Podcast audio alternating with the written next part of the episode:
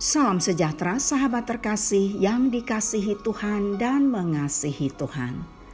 Kontemplasi bersama Evodia dalam episode ini akan merenungkan Jangan menghakimi. Sahabat terkasih, apakah Anda dan saya melemparkan batu ke orang lain? Apakah Anda dan saya berpikir bahwa Anda dan saya sedang berjuang untuk kebaikan?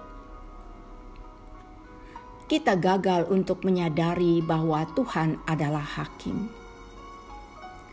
Tuhan tidak ingin kita menjadi hakim. Jangan menghakimi.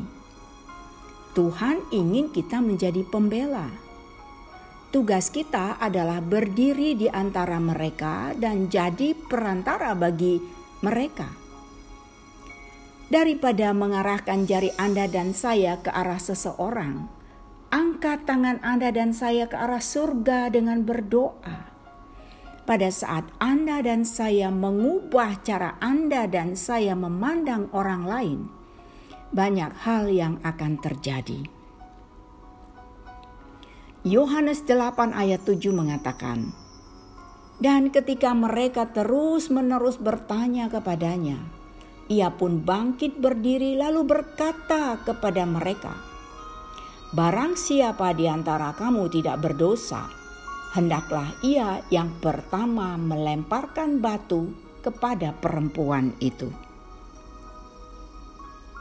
Sahabat yang dikasihi Tuhan dan mengasihi Tuhan, biarkanlah Tuhan yang menjadi hakim.